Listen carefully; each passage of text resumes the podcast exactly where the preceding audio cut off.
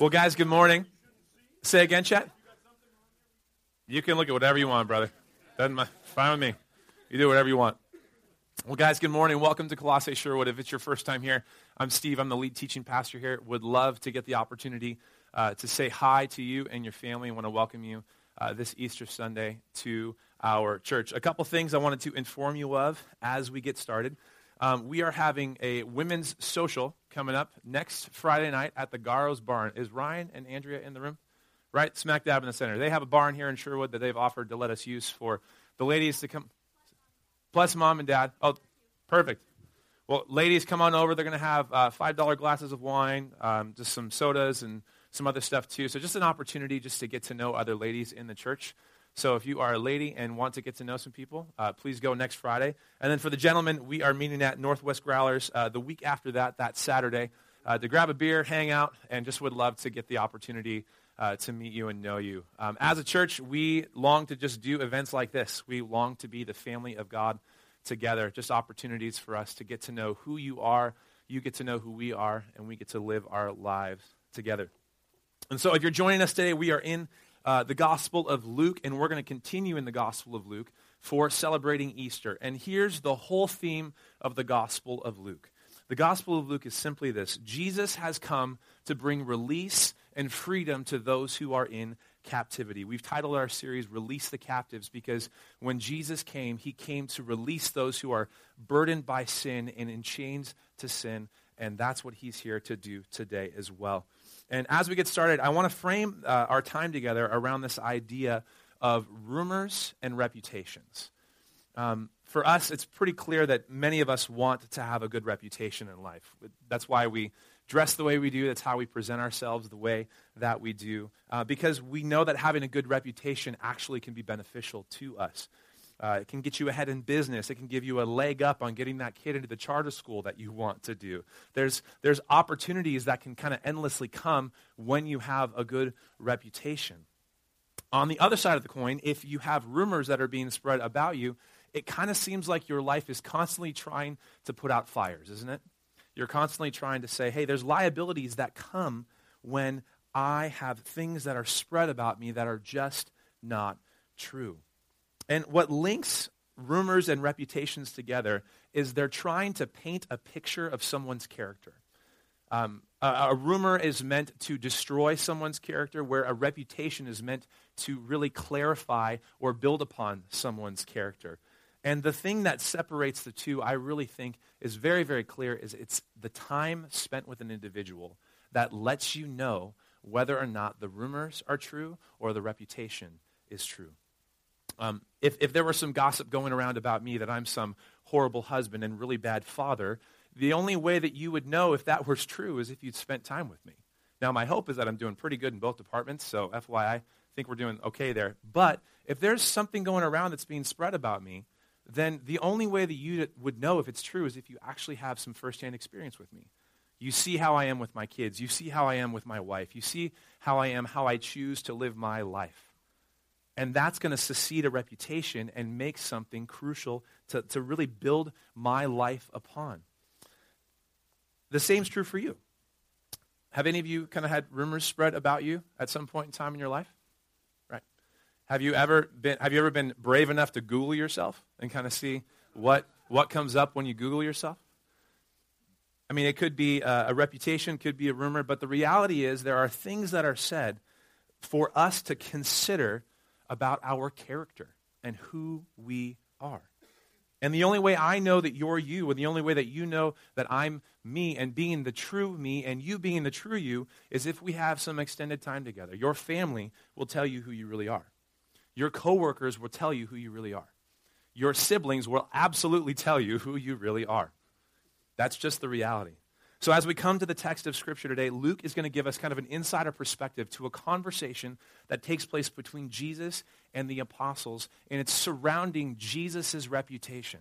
There are things that are being said about Jesus that may or may not be true, but all of this starts because Jesus has a curious question. So, if you have your Bibles, um, we're going to be in Luke 9, uh, verse 18. If you don't, it'll be on the screen.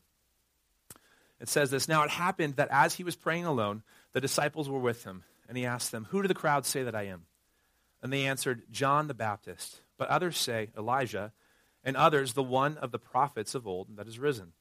Then he said to them, But who do you say that I am? And Peter answered, The Christ of God. So Jesus is a first century rabbi. He has literally hundreds of disciples that are following him at any point in time. He has an itinerant ministry, which means he's moving from place to place. So I find it humorous in the text that he thinks he has a moment alone. But yet, as he turns around, he notices the disciples are with him. I, I imagine this like you're sleeping in your bed and you think you're resting, but your kid is about that far away from your face, ready to wake you up. You think, you think you're getting some time to rest, but in reality, your kid's about to wake you up in that moment. So, Jesus, turning around, he has this opportunity. He's heard of what has been said about him, so he asks this curious question. He says, Who do the crowds say that I am? This is the first century equivalent of him going on BuzzFeed trying to figure out what everybody's saying about him. He's picking up the tabloids. He's reading, reading People Magazine, Us Magazine, trying to figure out what people are saying about him. So he goes to the group and he gets kind of this collective answer. Because of all the rumors that are going around, there's a consistent story that's been spread. Jesus, people say, he's John the Baptist. He's the predecessor He's like the predecessor who made the way for him. Others say he's Elijah because Jesus himself said he was a prophet, and his ministry demonstrates what a prophet's ministry demonstrates. There's healings, there's release. That's what a prophet does, comes and brings the reality of God to people, and when they hear it, there's change that occurs. And still others look at Jesus that he's just one of the Old Testament prophets. But what's fascinating to me is that as we've been in the Gospel of Luke, what I find fascinating is that Herod has actually heard these same rumors. Just last week, we saw that Herod, um, when, the, when the apostles went out to proclaim the kingdom of God, they were healing people. They were uh, seeing people casted out with demons. They were able to proclaim the kingdom of God and the rule and reign of Jesus. They came back, and their ministry caused such a ruckus that a Roman uh, ruler named Herod heard about it. And what they heard, what he heard was fascinating. He said, essentially, he's asking the same question Jesus is Who is this person? And so he was told he's either John the Baptist, he's Elijah, or he's another Old Testament prophet that's risen from the grave. Now, Herod has some insider information too because he's actually the one to kill John the Baptist. So he knows that John the Baptist, it can't be. But he knows this movement is starting to take some traction. It's starting to cause some ruckus. And so he, as a Roman ruler, wants to figure out who is this person. Because if he's the ruler, then he's the king. And if there's somebody else who's going to come in and threaten his kingdom, he wants to know who they are and what they're about. What's fascinating is that the apostles actually give the same exact story. I don't know about you, but oftentimes rumors change. You hear one thing from one person, and then you hear another thing from another person. But this story is actually consistent. The same story that Herod heard that Jesus was one of these three people, uh, the apostles come to Jesus and say, Yeah, everybody's saying the same thing. You're either John the Baptist, you're Elijah, or you're an Old Testament prophet. And here's the beauty of a rabbi a rabbi is a master at asking questions. A rabbi is going to ask the right question at the right time, and it's just like a Jedi mind trick sometimes. You're like, Oh my goodness, what just happened? And he does that question to the apostles now he says, guys, the crowds may say one thing, but who do you say that I am? And like in any family or any organization or any group, there's always one person that speaks up and puts their foot in their mouth first, right? And this guy's Peter. Peter shows up. And Peter, uh, Peter just finds that hole. He's going to get the ball, get it through, and he's going to get this message to Jesus. So he's going to speak on behalf of everybody and say, Hey, Jesus, we believe that you are the Christ of God.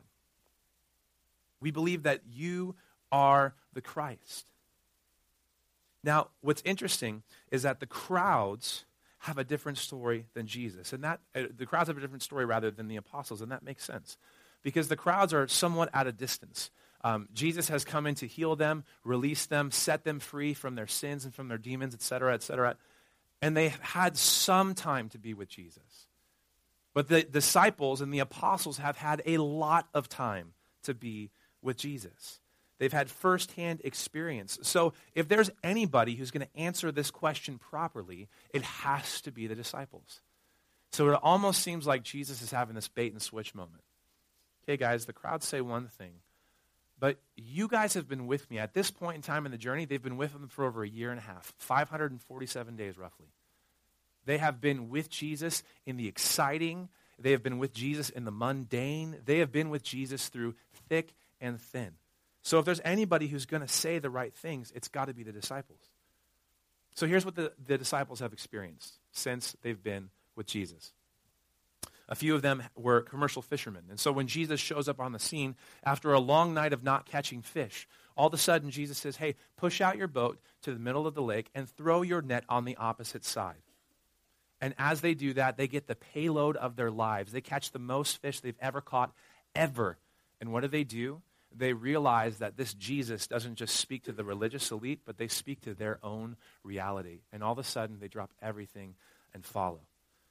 Jesus has cleansed lepers, those throughout the Gospel of Luke who have been outside of the circle of faith, who have been outsiders, those who are not treated properly, those who aren't even treated like humans.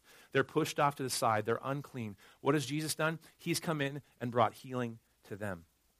He casted out demons to those who are oppressed. He famously on the Sermon on the Mount gave his kingdom ethic on how God's people are supposed to live.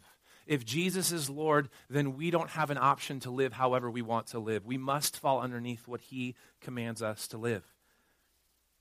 One moment he reaches high into the elite of society and heals a Roman centurion's servant. And then the next moment he reaches low into society and heals a widow and resurrects her son back to life.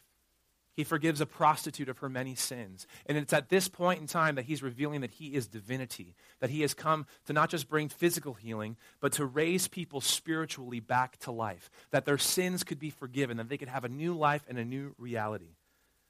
The disciples have seen Jesus uh, calm the Sea of Galilee with a word. The same God who created all of human history and all of the natural world in which we live silences the storm with a word and they're stunned. He's fed the 5,000 with just a few loaves and a few, uh, few fish. That's the reality. Jesus has shown up and taken what the apostles have brought and multiplied it for the masses.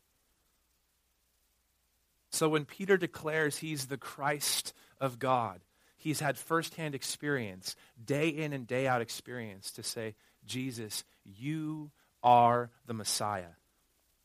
And here's what this means Christ means that he's the Savior.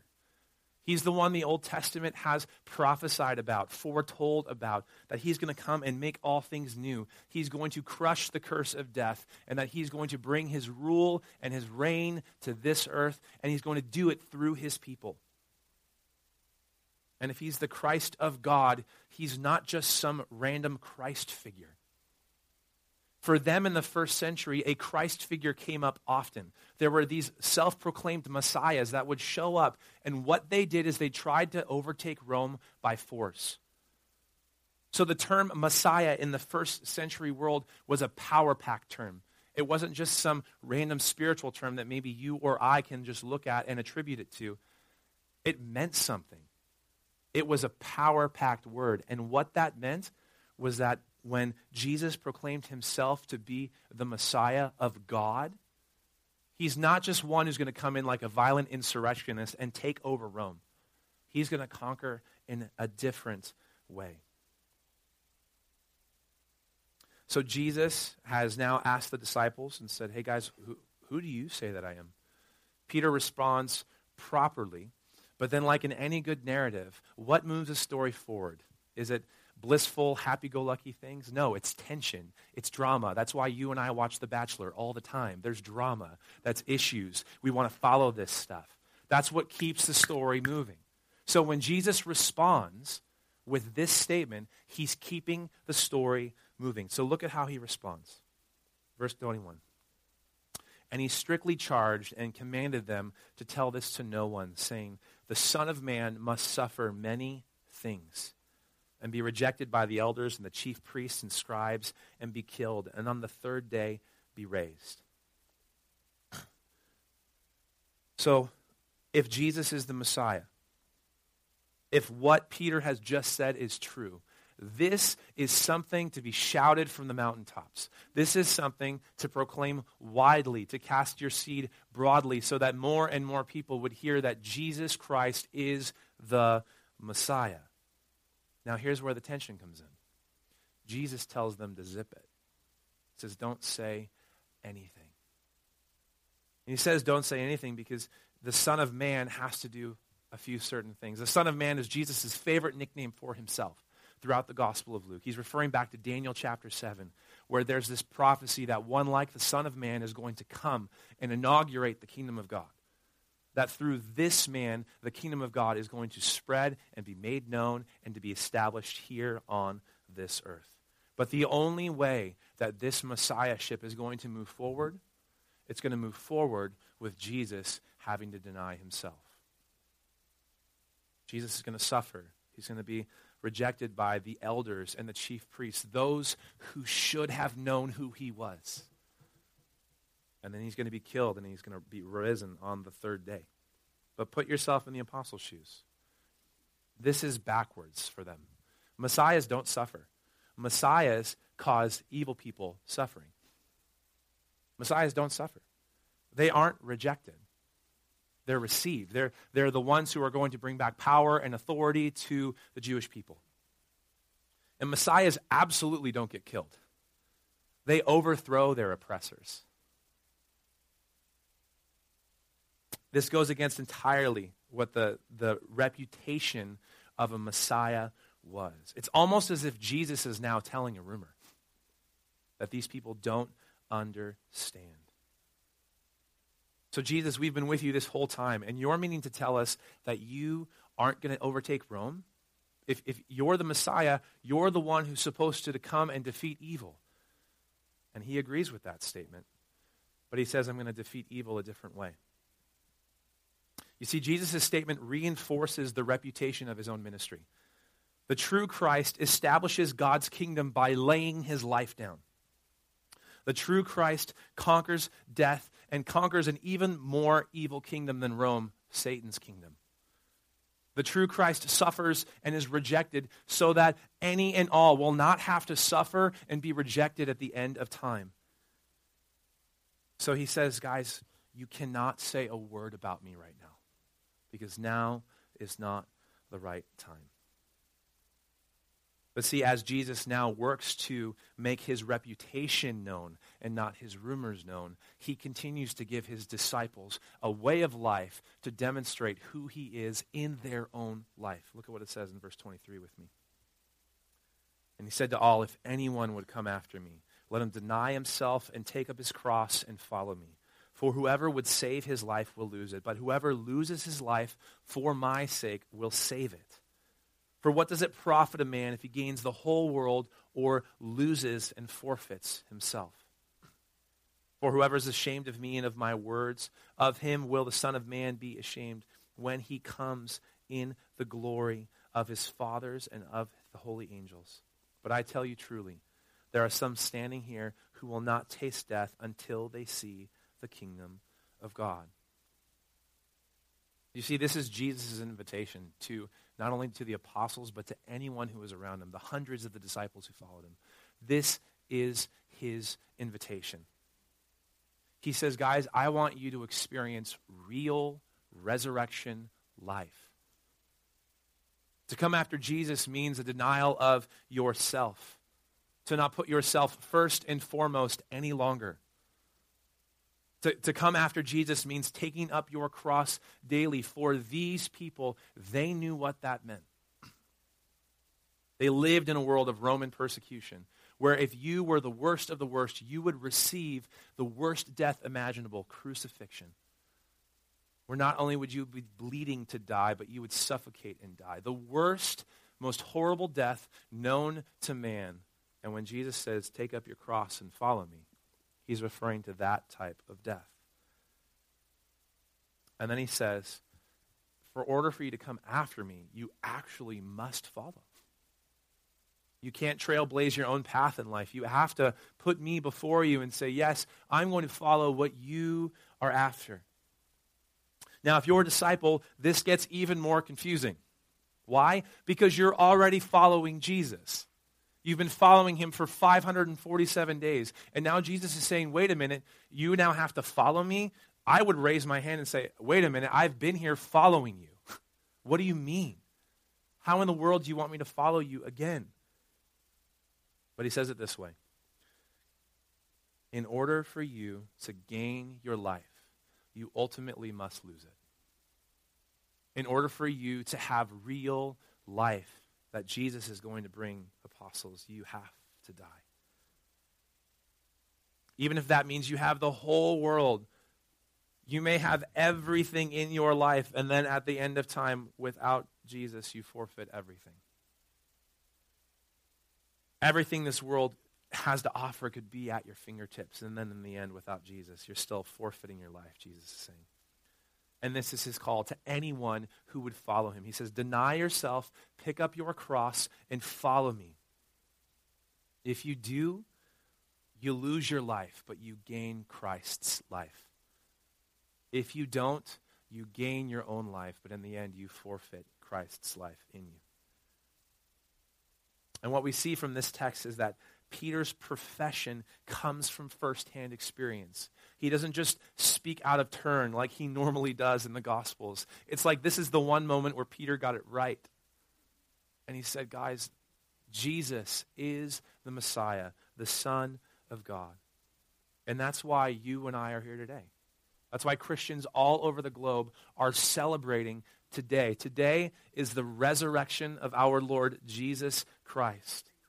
Peter's profession shows Jesus' true reputation, regardless of the rumors that may be around. He says he's the Christ, the Messiah, the one who's come to forgive sins and make all things new. And today, 2,000 years ago, that Jesus rose from death. There's an empty grave to prove that our Savior lives. He is the Messiah. He is the Savior of the world. And He has come to offer life to all who long to have it. And this leads us to one question that you and I must consider. And it's this Who do you say that Jesus is? Do you believe the rumors about him? Or do you believe the reputation that he has established? You've heard the rumors of the crowds from the text. Jesus is just some reincarnation of some important prophet. He's not the Savior of the world. Those rumors are constantly flying around about Jesus. He's a good moral teacher. He had some great things to say. He's a moral citizen that I want to model my life after. But he's not the Savior of the world. Those rumors are out and spreading consistently. But today you've heard the reputation of Jesus through firsthand experience from Peter. When Peter says, Yes, you are the Christ. So here's the question for you and me Are you going to believe the rumors or are you going to believe in the reputation? Do you believe that Jesus is the Savior of the world? This is the good news. This is the good news that Jesus has come to die in our place for our sins, dying the death that we deserved, and we in turn get the life that we don't. By his grace and mercy, he gives us that. And this question has an invitation to it. It's an invitation to true life, to know what life really is about. And each one of us must respond. To be neutral is not a response to this question. You are either for Jesus or you are against him. And today, the call is being made that today you can become a Christian. That you can be like the thousands of people throughout history who have said, Yes, I'm saved, I'm saved, I'm saved. God has saved sinners and saved a wretch like me. And for those of you who aren't Christians today, that's the call I want to give you you have a decision to make to believe and profess that he's either the Savior of the world or he's not. And there's no middle ground. The beauty is, is that you and I know how broken this world is. You and I know the reality of our own brokenness. We live in a city where everything looks perfect, but in our hearts, it's not. In our houses, it's not. But Jesus today is giving you a call. If you are not a Christian and you long to be forgiven, if the Holy Spirit is moving in your heart, today is the day that you can receive Christ and become a Christian because Jesus is inviting you into his life. This all goes back to Jesus' reputation. you, don't, you don't have to clean yourself up. You don't have to be a good person. In fact, you're not a good person despite what you think. Jesus is here to tell you the truth that he loves you and cares about you and longs to bring you into true relationship with himself. And the beauty is, he says, Come as you are. The real you, the broken you, the needy you, the helpless you. He's come to forgive you and give you new life. He's come to set the captives free. That's what the whole Gospel of Luke is about. And what's interesting is that everything about our culture says that we are free when we're actually not. We live in a culture of freedom, but in reality, you and I are in captivity. Do you have an addiction that controls your life? You have to come home and you have to hit the bottle. There's no way to make it work. Are you in an abusive relationship where you walk into sin in your home every single day? Does your anger control every part of you? There's never a point in time from when the moment you wake up to the moment you hit the pillow that you are not controlled by your emotions and your anger. See, Jesus has come to set you free today. And Jesus' message is truly countercultural. If you want to have life, what does he say? He says, Come and die. He says, Come and deny yourself. When was the last time you saw a billboard that said, Hey, you should buy this later? You don't. Because in our culture, what do we do? We think fulfillment here and now is everything. Fulfillment here and now is everything. But the reality is, for Jesus to give you true life, you have to deny yourself and realize that no matter how much you fill, you are a bottomless pit that will never be filled until you come to Jesus. For those of you who are Christians, here's the beauty of today. We get to remember that today we celebrate the life that has changed us. Do you remember when you met Jesus? Do you remember the day when you met Jesus? I do. I was down in Simi Valley, California. And I was going to the United Methodist Church. And I had a friend invite me to go to another church in town. And what happened that night changed my life. I met Jesus when I was 14 lonely, broken, frustrated, sad Steve. And Jesus met me. He changed my life, and He reoriented the entire trajectory of my journey to live for Him. So, Christians, do you remember that day? Do you remember the beauty of the gospel that you have been saved and God is at work in you? And if you remember that, then Jesus' call to you today is the same you must continue to deny yourself. There is no satisfaction when you put yourself above the kingdom of God. And you and I must pick up our cross where we choose to not just say the cross is the hard things in our lives. We do that in the church all the time. That's not what it means. Picking up your cross is not going to work to deal with your really crappy boss. That's not picking up your cross. Picking up your cross is dying to yourself day in and day out so that the kingdom of God would be made known and then we have to truly follow him. Do what he says. If he's Lord, we live as if he's Lord. We are no longer Lord. But this is the question he asks today, and there's no neutrality. You must respond to the empty grave. You must respond to the empty tomb. You must respond to the history of Christianity where Jesus is either Lord, lunatic, or a liar, famously as C.S. Lewis says. Today is a day to respond. And so here's the deal we're going to go to the tables. We have communion right here on the landing planes. And if you are a Christian, I want to invite you to come and take communion. Remember the broken body and blood of Jesus for you. And then we're going to sing and we're going to worship. Kale and Marcus are going to come up and we're going to sing. And as we sing, we're going to have some friends just on the side of the room. Here's the deal if you want to become a Christian today, during this time of worship, walk up to Tony or Kathy or Andrew and Leanna and say, Yes, please, I want to follow Jesus. Jesus can change your life, friends. The empty tomb is proof that resurrection life is possible. And so I want to invite you to that today. Will you pray with me? God, thank you for today. Thank you for Easter. Thank you for the triumphant victory that your reputation is sure. Jesus, you are the Christ, the Son of the living God. You are the one who's come to give us life. And today, Father, we want to receive that life. We want to receive that life through those of us in this room who aren't Christians, who want to become Christians today, that your spirit would, would change them and they'd choose to follow. For those of us who are Christians, God, would you solidify our faith? Remind us that what we believe is actually true.